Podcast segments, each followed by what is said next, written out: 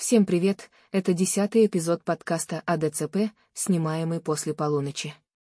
У нас в гостях сегодня Виталий Васильев, который решил участвовать в съемках сам и, надеюсь, расскажет о себе больше. Здравствуйте, Александра. Меня зовут Виталик, также среди друзей меня называют Вит, что достаточно удобно в нашем положении. Мне 19 лет, я до сих пор учусь в школе.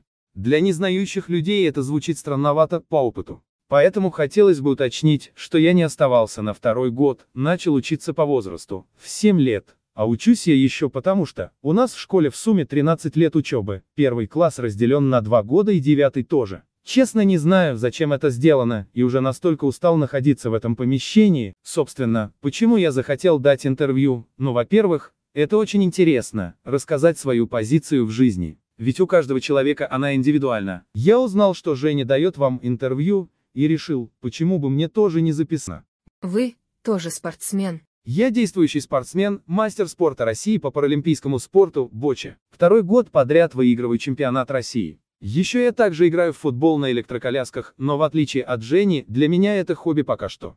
Что можно рассказать о боче? Ну, боча это паралимпийский спорт, как я говорил ранее. Его суть состоит в том, чтобы твои мячи были ближе к белому мячу, чем соперника. Что-то наподобие керлинга, только на паркете и мячами. В нашем спорте есть четыре класса. По степени сложности и характера поражения, я по классификации в третьем. Первый и второй – это те, кто бросает руками, и у них чаще всего ДЦП, средней или легкой тяжести. Третий – это те, кто не может бросать руками. Они используют специальное оборудование, жолоб, и в паре со спортсменом выступает всегда ассистент, по-профессиональному называется рамп-оператор. Он тоже считается спортсменом, он помогает спортсмену нацелиться и бросить мяч. Но важное уточнение, все делается только по указанию спортсмена. И, например, сам ассистент не может прицелиться. А еще рамп-оператор все время сидит спиной к полю, лицом к спортсмену соответственно. Ну а в четвертом классе выступают спинальники. Третий класс самый точный, там часто все измеряют в миллиметрах. И попадание почти стопроцентное, что задумал, то и вышло. Четвертый класс, второй по точности, там тоже очень часто расстояние до белого мяча измеряется в миллиметрах, но по замыслу не всегда все получается. Ну и остальные классы соответственно еще более неточные, но конечно все относительно. В общем, в моем классе важны только умственные качества, а в других еще и физические. Как я пришел в этот спорт? Я, если честно, не помню даже. Пришел на школьный кружок, понравилось, начал заниматься. БАЧа лучше футбола. Нельзя их прямо сравнивать, так как это два разных спорта, один командный полностью, а другой вообще нет. В одном одна тактика, чтобы выиграть, это командой забить гол, а в бача есть множество тактик для победы.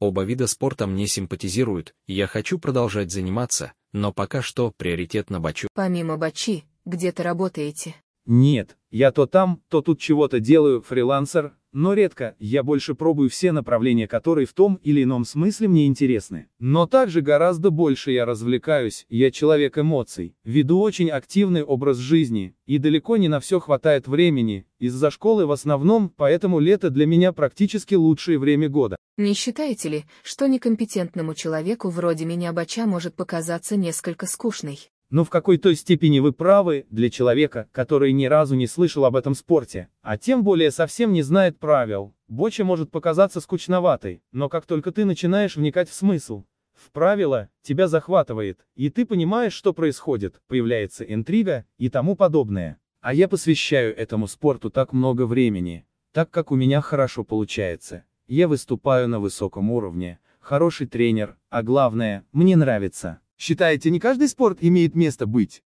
Почему же? Я не поддерживаю дискриминацию. Мой вопрос был несколько о другом. Чтобы быть объективным, нужно раскрыть и негативные аспекты спорта, чтобы высказывание не звучало так, словно вы очарованы бочей и не видите в ней минусов. Да, конечно, в каждом спорте есть такие моменты. Особенно, когда ты выступаешь на высоком уровне, везде есть моменты несправедливости. Возможно, коррупции даже, но я лично не встречал такого пока. Так как я действующий спортсмен, я не могу конкретизировать те моменты, которые я застал. Могу сказать, что лично у меня с моим тренером, в сборной СПБ, никогда не было недосказанностей и несправедливых моментов. Он очень хороший человек, и мы друг друга уважаем. Относитесь к нему, как к папе порой. Нет, конечно, я отношусь к нему как к тренеру. А к ЕГЭ вы готовитесь? Нет, я буду сдавать только выпускные экзамены. базу русский и математику, а в дальнейшем поступать по вступительным. Я решил не сдавать ЕГЭ так, как в нашей школе. При нашем уровне образования это очень сложно, либо самому готовиться. На что? Времени сейчас нету. Хочу сделать упор на боччу, выйти на следующий уровень, хочу заняться собой, физически и морально, и соответственно подготовиться к определенным вступительным, когда решу, куда хочу поступать. И дальнейшего образования не будет? В институт поступать, конечно же, буду. По вступительным, через два года после окончания школы, наверное, хочу отдохнуть. Думаете, тогда будет желание? Да, конечно, ведь вообще по жизни надо все время учиться, развиваться, иначе можно сойти с ума в деградации. Теме отцовства, как кратко охарактеризовать отношения с родителями? Я играю в бочу уже 10 лет, и мой ассистент это мама, и родители поддерживают мой выбор, что в спорте, что в учебе. Какие ассистирующие функции выполняет мама и почему вы выбрали именно ее? Ну именно в моем спорте, очень часто ассистентом является родственником. Чаще всего это папа. Почему родственники? Наверное, у вас уже есть взаимосвязь, а это одно из главных качеств в боче. Почему не папа? Папа большую часть времени работает, следовательно, он не может быть ассистентом. А мама большую часть времени проводит со мной и не работает, проще сказать домохозяйка и у нее есть возможность выступать со мной, ходить на тренировки. То есть, я буду близка к истине, сказав, что мама не знает, что у нее может быть время без вас. Хочу заметить очень интересный вопрос. Да, я тоже сталкиваюсь с гиперопекой. Сейчас, конечно, гораздо меньше, чем года два назад, допустим. Никогда не задумывался, что это от того, что мама не оставляет времени на себя. И знаете, я сейчас думаю, а ведь это действительно так. Даже не знаю, что и сказать дальше. Зато я знаю и скажу следующее, имеет смысл вспомнить, как ситуация развивалась два года назад и ответить в первую очередь себе на вопрос, стало ли контроля меньше, если мы понимаем, что мама чуть сбавила обороты, почему это произошло и как вы почувствовали это. В соответствии с разработанной мной гипотезой, я полагаю, что гиперопека в контексте ДЦП может не ощущаться как нечто пагубное, это в большей степени норма. Мы склонны начинать рассматривать ее как нечто угнетающее в возрастом промежутке от 16 до 25 лет. Я, наверное, не отношусь к обоим случаям, а нахожусь где-то посередине, то есть, в некоторых моментах я понимаю, что мама заботится обо мне и это нормально. Пример, к сожалению, не привести. Есть моменты, где опека мамы выглядит очень неуместно. Есть моменты, когда забота немного переходит границу, но это типа окей. Тут могу сказать конкретный пример, мама хочет знать, где я нахожусь, когда я ухожу один гулять, например. Я включаю геопозицию. Как было два года назад, я ни разу не гулял один. И это самый значимый показатель. Думаю, это связано с определенной степенью тревожности мамы за вас, она знает, что вы несколько раздосадованы происходящим. Про геолокацию, как мы разговаривали с мамой, это связано с ее тревожностью. Что она в любой момент может посмотреть, где я, не факт, что она будет смотреть. Но у нее должна быть возможность. Да, то, что я живу с мамой, это осложняет дело, поэтому я уже раздумываю о том, чтобы снять квартиру и... Знает ли она о желании снять квартиру? Только сейчас у меня появилась возможность регулярно встречаться с друзьями и так далее. Сейчас лето, и на это есть время. По поводу опять же геопозиции. Я особо не думал, так как мне не сложно. Про квартиру. Я конкретно ничего не говорил об этом маме, только поверхностно. И понял, что она не против. Сначала нужно разобраться в себе, что мне нужно, чтобы начать жить одному, и я прорабатываю это.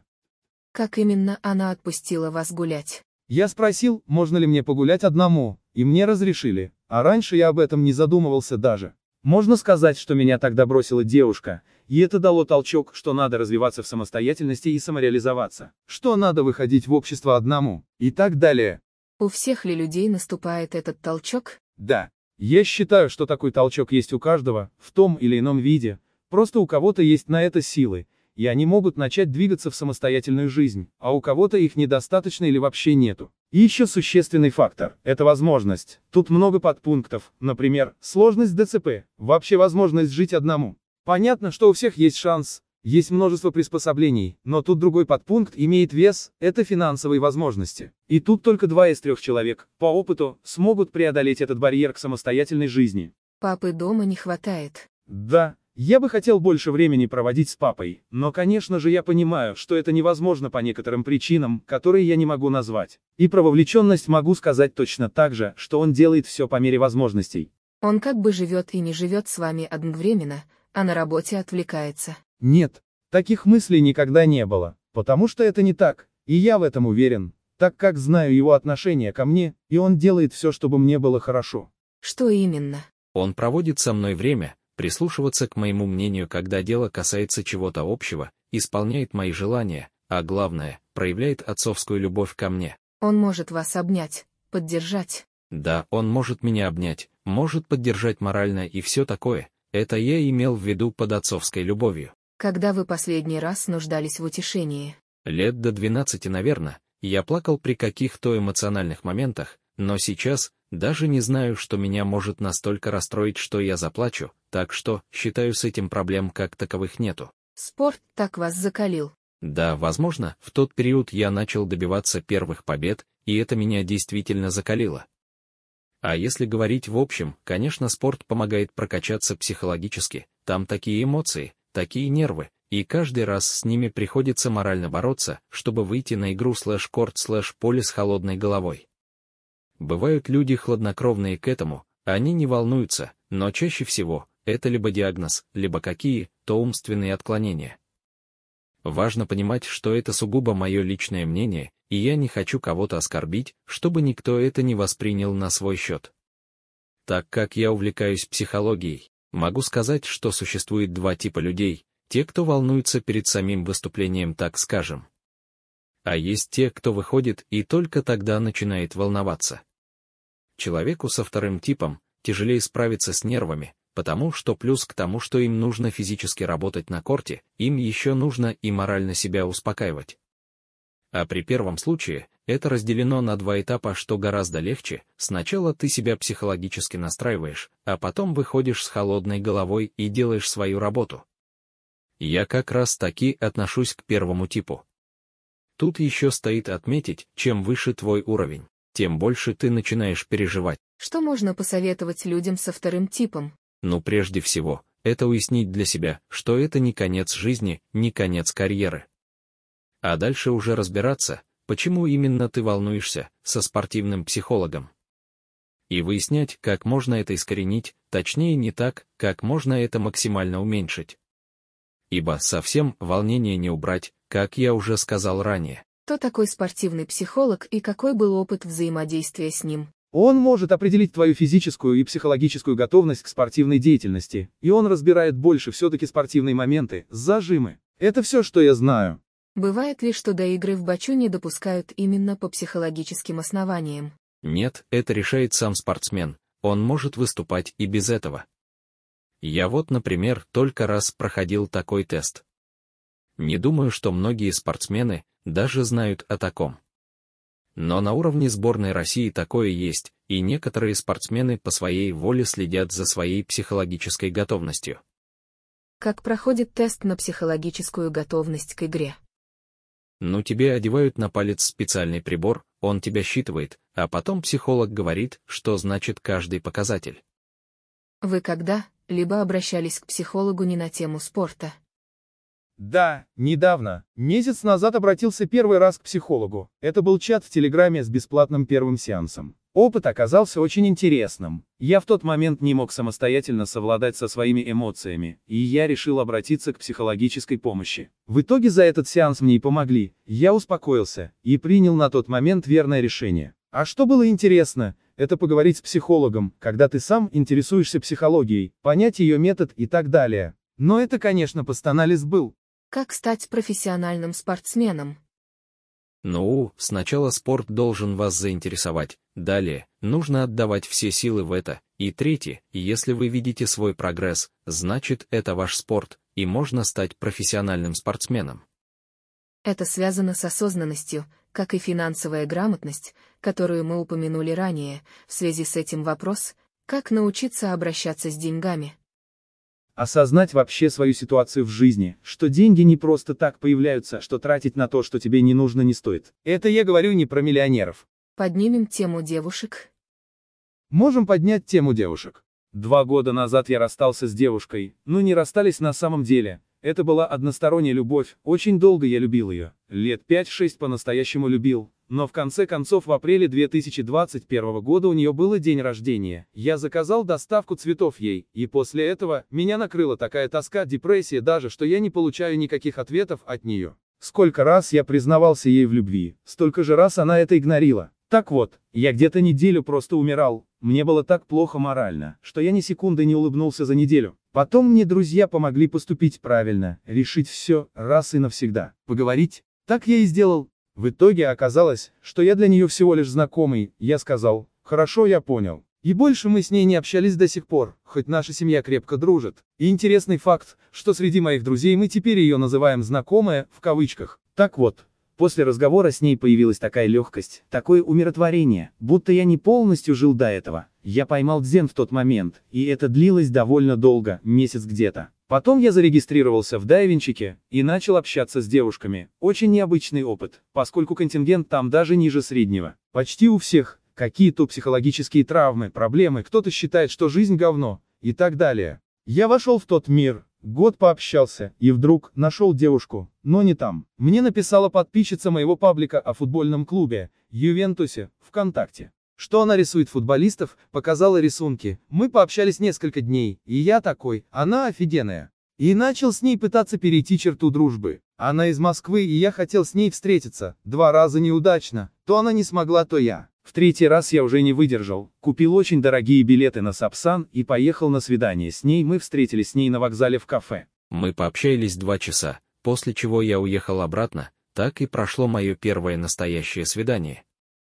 Я приехал, был под очень сильным впечатлением, мы еще недели две пообщались онлайн, а потом, она перестала выходить на связь. Я писал и ждал ответа. Так продлилось неделю, и я решил написать ей стихотворение. Опять же по советам друзей, беспроигрышный вариант. Я еще в то время ехал на соревнования, и она ответила, что она не готова к отношениям, что у нее почти нету друзей, что она толком не умеет общаться. Я сказал, что это конечно же неправда, и сделал поступок. Я сказал, что все мои награды будут посвящены только ей отныне. И я выиграл два золота. Я хотел ей оставить эти медали, но так и не узнал ее адрес. Так и закончилась моя вторая безответная любовь. Наверное, не очень искренняя, но все же любовь. А после этого я еще два раза влюблялся. И все так же невзаимно. Хм, вы признавались девушке в любви прямым текстом, например, «Так, дорогая Мишель, я считаю, что ты должна знать, что я люблю тебя». Да, я на протяжении пяти лет несколько раз признавался в любви, как я и сказал, в ответ был игнор. Не было мыслей, раз молчит, значит, не нужен, найду более общительную. На тот момент особо выбора не было. Опять же, я тогда не думал о самостоятельности, что очень ограничивало мое окружение. Девушка нежеланно шла на контакт, в плане того, что не очень хотела общаться с вами. Для меня формирование симпатии к ней пока остается загадкой, если честно. Нет, мы достаточно много и открыто с ней общались. В некоторых моментах, как мне казалось, даже был некий флирт от нее. Именно поэтому я и не думал, что мы просто знакомы. Вы не спросили о сути ее флирта с вами? Это было мое видение и, наверное, предвзятый взгляд. Как именно вы поняли, что это был именно флирт именно с вами? Повторение слова «именно» в данном случае – осознанный ход, так как я подозреваю, что речь идет о подмене понятий. Проще говоря, вы могли неосознанно принять желаемое за действительное, я не обвиняю вас, просто считаю эту версию правдоподобной. Было предположение, что она запуталась в чувствах к вам. Или вы запутались в себе и чувствах к ней. Да, очень возможно, что она запуталась в отношениях со мной, тогда в ее возрасте, это было очень вероятно. Как раз тот возраст, когда девушки начинают учиться управлять чувствами парней и соответственно парнями. А если говорить про меня, я все время был уверен в чувствах к ней, это точно была любовь. В чем суть Дайвинчика и почему на нем остановились? Обыкновенный бот для знакомств, ты создаешь анкету, пишешь о себе, а потом начинаешь лайкать анкеты девушек, и если кто-то лайкнул в ответ, вам дается ссылка, и вы начинаете переписываться. Вы как, то много надумали и романтизировали. Не считаете? Есть такое, но впрочем, это оправдано, первые такие сильные чувства к девушке, первый блин комом, как говорится. И все равно это мазохизм. Мне попадаются мужчины-мазохисты. Откуда, на ваш взгляд, у мужского пола склонность терпеть боль, причиненную женщиной и в целом причинять боль, психологическую в первую очередь, себе? Ну вообще, мазохист это очень грубо сказано, не настолько все серьезно. А вообще, это происходит чаще всего, Из-за того, что девушки непредсказуемые в своем роде, думают одно, а показывают совсем другое. С тем же самым флиртом, я думал, что он был, но был ли он на самом деле? Я не знаю, может опять же я что-то упустил ха-ха-ха. Вы поддерживаете идею, что в отношениях большую роль играет честность? Да, конечно. В отношениях честность занимает одно из важных мест, и главное, чтобы никто не обижался на честность, а то знаю такие случаи. Стоит заняться самоанализом, кстати, о нем, по вашему мнению, самоанализ – приобретенное качество. Я считаю самоанализ приобретенным навыком, так как ты понимаешь, зачем он действительно нужен только лет в 13-14 появляются люди вокруг тебя. Они тоже строят твое сознание, ты осознаешь, с кем тебе стоит общаться, а с кем лучше не иметь отношений, что плохо, а что хорошо, и так далее. Вырабатывается он сам, если в правильном окружении ты находишься. Про себя могу сказать, что да. Я два года назад начал гораздо больше социализироваться, соответственно, больше надо думать, с кем ты общаешься, как ты общаешься, что делаешь, как ведешь себя в обществе. В чем корни неосознанности у взрослых людей? В нехватке времени к себе, как по мне, когда на себя нет возможности обратить внимание, соответственно, ты перестаешь замечать свои действия и слова. Вы верите в притяжение противоположностей в любви, и как оно работает, если работает? Людям свойственно искать себе подобных, свое общество, в котором им будет комфортно находиться и жить. Но насчет теории противоположностей, мое мнение неоднозначно. Да, с одной стороны, мир состоит из гармонии, и когда противоположности сходятся, как раз-таки они приобретают гармонию. И по логике, должны прожить долгую и счастливую жизнь, но, конечно же, как и во всем, есть исключения. Например, я и моя подруга, с которой мы идем на концерт, мы действительно в чем-то противоположны, и даже не в отношении к своему здоровью, ведь я тоже не за ЗОЖ, ведь в этом нет как такового кайфа. Так вот, мы с ней противоположные, например, в ситуации с опекой. Она полностью свободна, делает, что хочет. Конечно, мама ей что-то досоветует, заботится, но это очевидно. Да и можно еще назвать много разных моментов, в чем мы противоположны, в чем мы за время нашего общения пришли к гармонии. Я ушел от своего чего-то, она ушла от своего, так и дошли до середины. Но можно также найти много чего, в чем мы с ней похожи, например, в отношении к жизни, что надо жить ради эмоций, а не ради того, чтобы оберегать себя от любых опасностей. В общем, мнение о теории противоположностей у меня неоднозначное.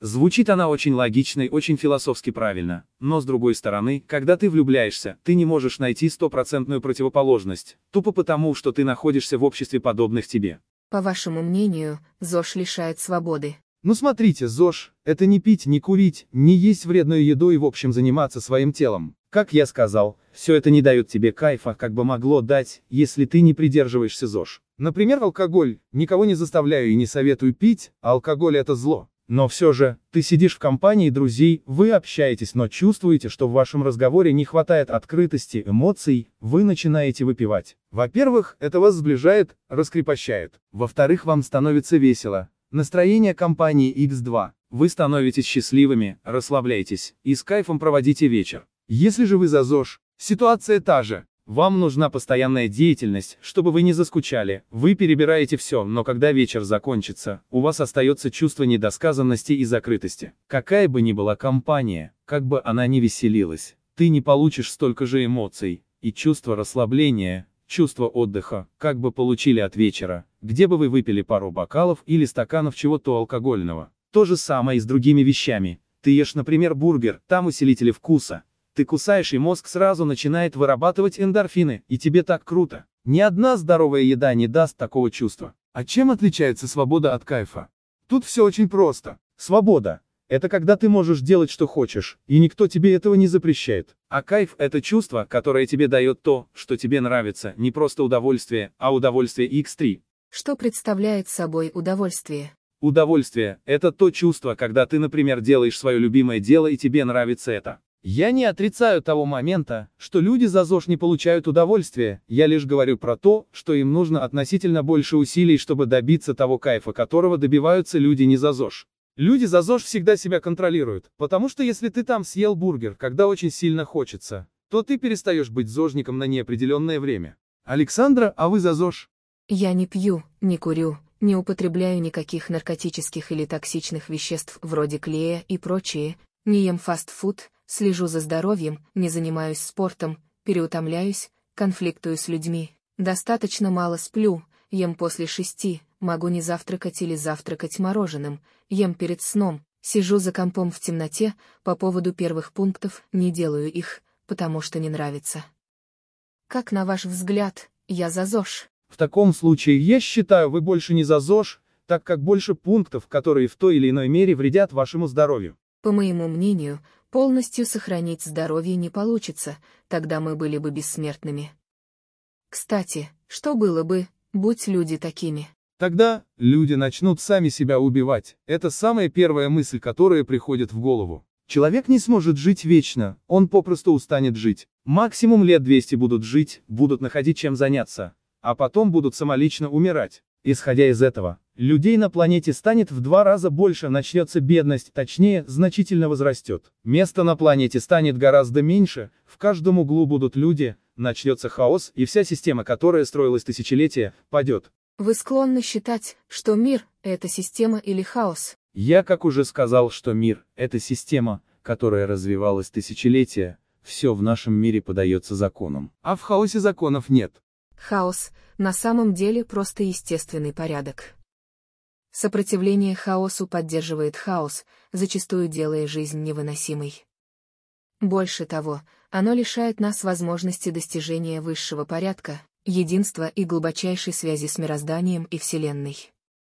В действительности порядок рождается из хаоса, а не хаос из порядка.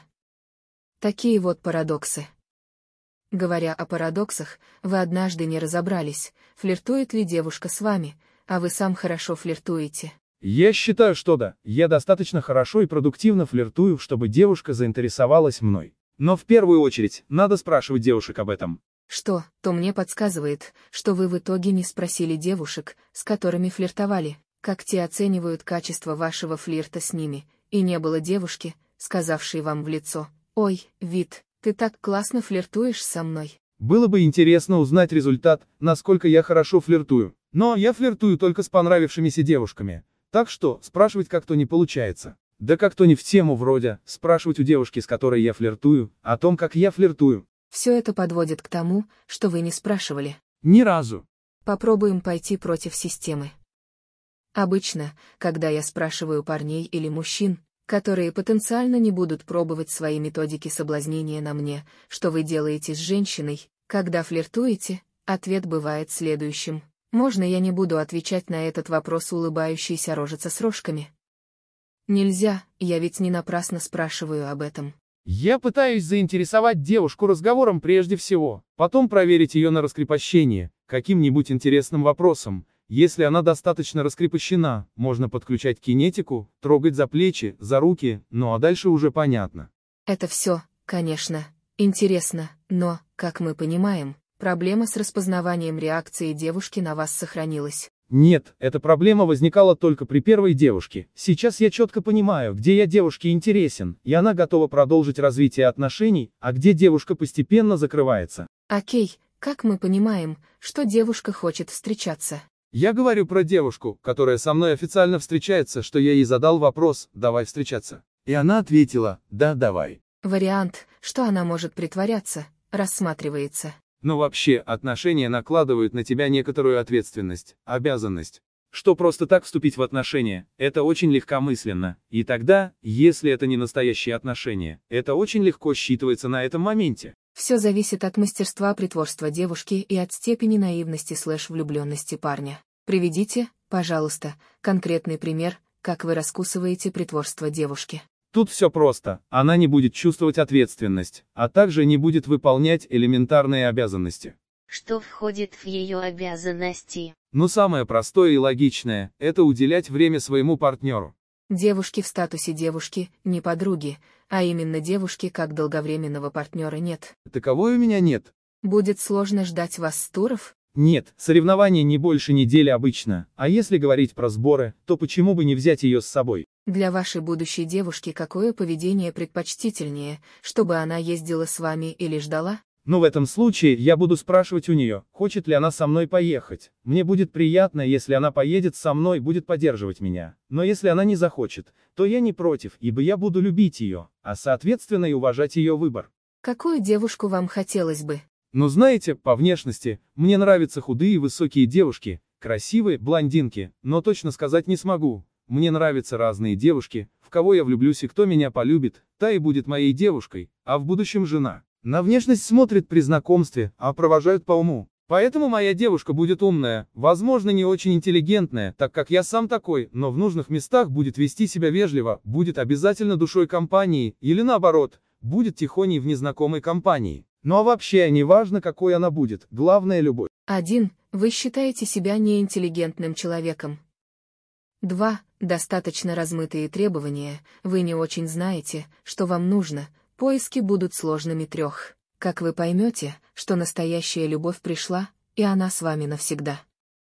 В этой сфере едва ли можно рассчитывать на пожизненные гарантии. Я считаю себя не очень интеллигентным человеком, но опять же в самых таких важных местах я веду себя интеллигентно, например в очень пафосном месте. Насчет второго, я бы сказал, не сложные, а расширенные поиски. Но я стараюсь придерживаться теории, что чтобы найти любовь до гроба, не надо искать. Она сама придет. И тут мы плавно переходим к третьему вопросу, что понять, что вот любовь навсегда пришла, невозможно, так как мало ли что произойдет в будущем. Любовь сама придет, а как она найдет тебя, может, она тоже ждет, что ее найдут. Но я имею в виду, что вы встретитесь, так как это ваша судьба.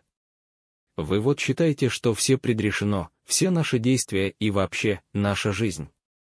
Я вот считаю, что да, что вся наша жизнь заранее от начала и до конца написана, и мы просто как роботы действуем программе, каждое малейшее движение, каждая мысль у нас в голове, все написано.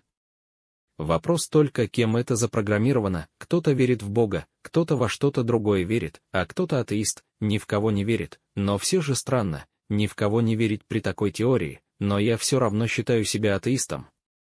Да, я об этой теории не думаю каждую секунду, но иногда прям начинаешь думать, что все происходит не просто так. Что ж, здесь в диалоге был эпизод, когда вы сказали, что хотите унаследовать бизнес, к чему нужно быть готовым, наследуя его. Надо быть готовым взять под управление бизнес, изучить правила менеджмента, основы экономики и так далее. Есть ли какая-то тема, которую мы не раскрыли? Мы вот с Женей после интервью разговаривали по поводу доступности, доступности города. Я сказал, что он не прав немного, что доступности нет не только в центре города, а в старых районах. Ее тоже особо нету, например, там, где я живу. У нас не скошены поребрики, не в каждый магазин зайдешь и т.д. Но я был в новых ЖК, и там полная доступность, идеальная инфраструктура. Но почему так нельзя сделать в старых районах? Я не очень понимаю, ну поставьте вы пандусы, ну скосите поребрики, чтобы было хотя бы как-то похоже на доступность. Но при этом, когда пишешь заявку в администрацию, отказывают. Про девственность мы еще тоже говорили. Что? Всегда стоит говорить девушке, что ты девственник, сколько бы лет тебе не было, хоть 20, хоть 40. Вы, насколько знаю, придерживаетесь другого мнения. Я сказала, что женщина может сказать про мужчину, что женщина узнает, что он ничего не умеет. Женя говорил, что мужчина может попытаться сделать в свой первый раз все так, словно. Это его тысячный раз обобщенно, я за честность, Женя, за актерскую игру. А давайте мы узнаем, что думают наши зрители. У нас с тобой мнение разделилось. Девушка считает, что должна быть честность. Даже стоит признаться мужчине с инвалидностью в том, что он 30-40-летний девственник. Я же считаю, дабы не потерять интереса по отношению к нему и чтобы остался мужчиной в ее глазах, не стоит признаваться в этом. А как думаете вы? Пишите в комментариях. Да, Александра, я с вами в данном случае согласен, так как я тоже предпочитаю быть честным с партнершей, да и плюс, Информация об девственности может даже прибавить шансы на успех, что девушка 100% запомнится парню. Я задам еще пять заключительных вопросов, связанных с вашим восприятием ДЦП. Первый. С чем вы сравниваете ДЦП, например, ограничение защита, суперспособность и так далее? Фраза строится так, ДЦП для меня это. ДЦП для меня — это просто как одно из условий жизни, но которое нельзя никак изменить или убрать. Второй, мешает ли вам диагноз сам по себе и отсутствие речи? Нет, мне не особо мешает диагноз в жизни. Да, бывают моменты, когда я думаю, насколько бы легче решалась задача человеку без ДЦП или с нормальной речью. Третий, представляли ли вы жизнь без ДЦП и какой она была? Но если помыслить и представить, я бы, наверное, был неким, отбитым чуваком, и у меня были бы возможности делать все, что захочется. В детстве я еще представлял, как бы я везде бегал, просто так, или по делу. Четвертый. Принимаете ли вы себя и свой ДЦП?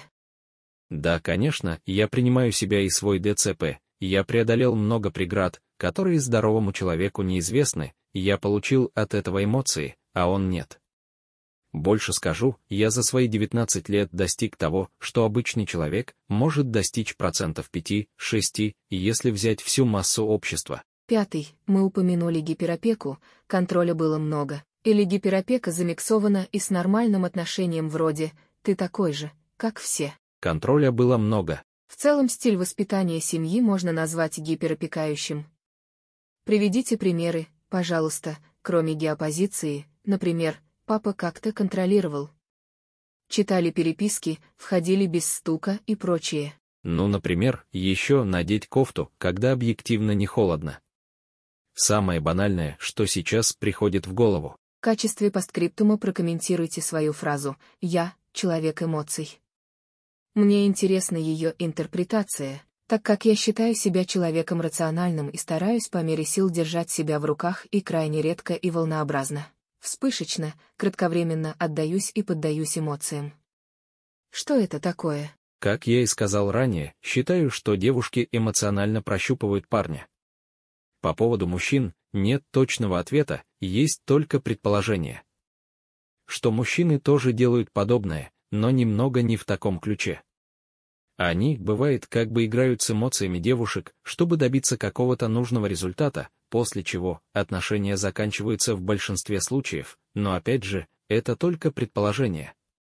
А насчет себя, могу сказать, я никогда не скрывал свои чувства, свое отношение к человеку, а в особенности, если он мне не знаком, я честен с самого начала, и считаю, что твои эмоции должны быть максимально честными, прежде всего для тебя самого. Иначе зачем нам эмоции? Чтобы подписчики поняли, о чем я, приведу пример, если тебе смешно, когда друг пошутил, ты смеешься. А если тебе не смешно, то ты не должен смеяться, даже если только ты один не понял шутку, да, ты можешь улыбнуться немного, так друг поймет, что тебе не смешно, и таким образом, ты будешь честен с ним и с собой в частности. Спасибо, перейдем к финальному слову. Спасибо вам, Александра, за то, что согласились взять у меня интервью, всегда хотел поучаствовать в таком, понравились ваши вопросы, затронули пару интересных тем, где-то даже зашли в личную жизнь, но я не жалею о сказанном, спасибо еще раз вам, и всем подписчикам передаю привет, если кому-то захочется со мной пообщаться, буду рад вам ответить. Вит рассказал мне много неэфирных моментов, поэтому я благодарю его за честность и смелость в стиле. Душа нараспашку, но чтобы уберечь его от возможного негатива, я приняла решение оставить некую часть диалога сугубо между нами. Могу сказать, что какие, то из его истории вызвали у меня грусть, а какие-то показались тригокомичными.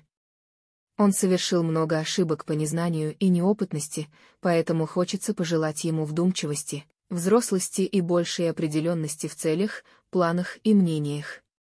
Не судите нас строго.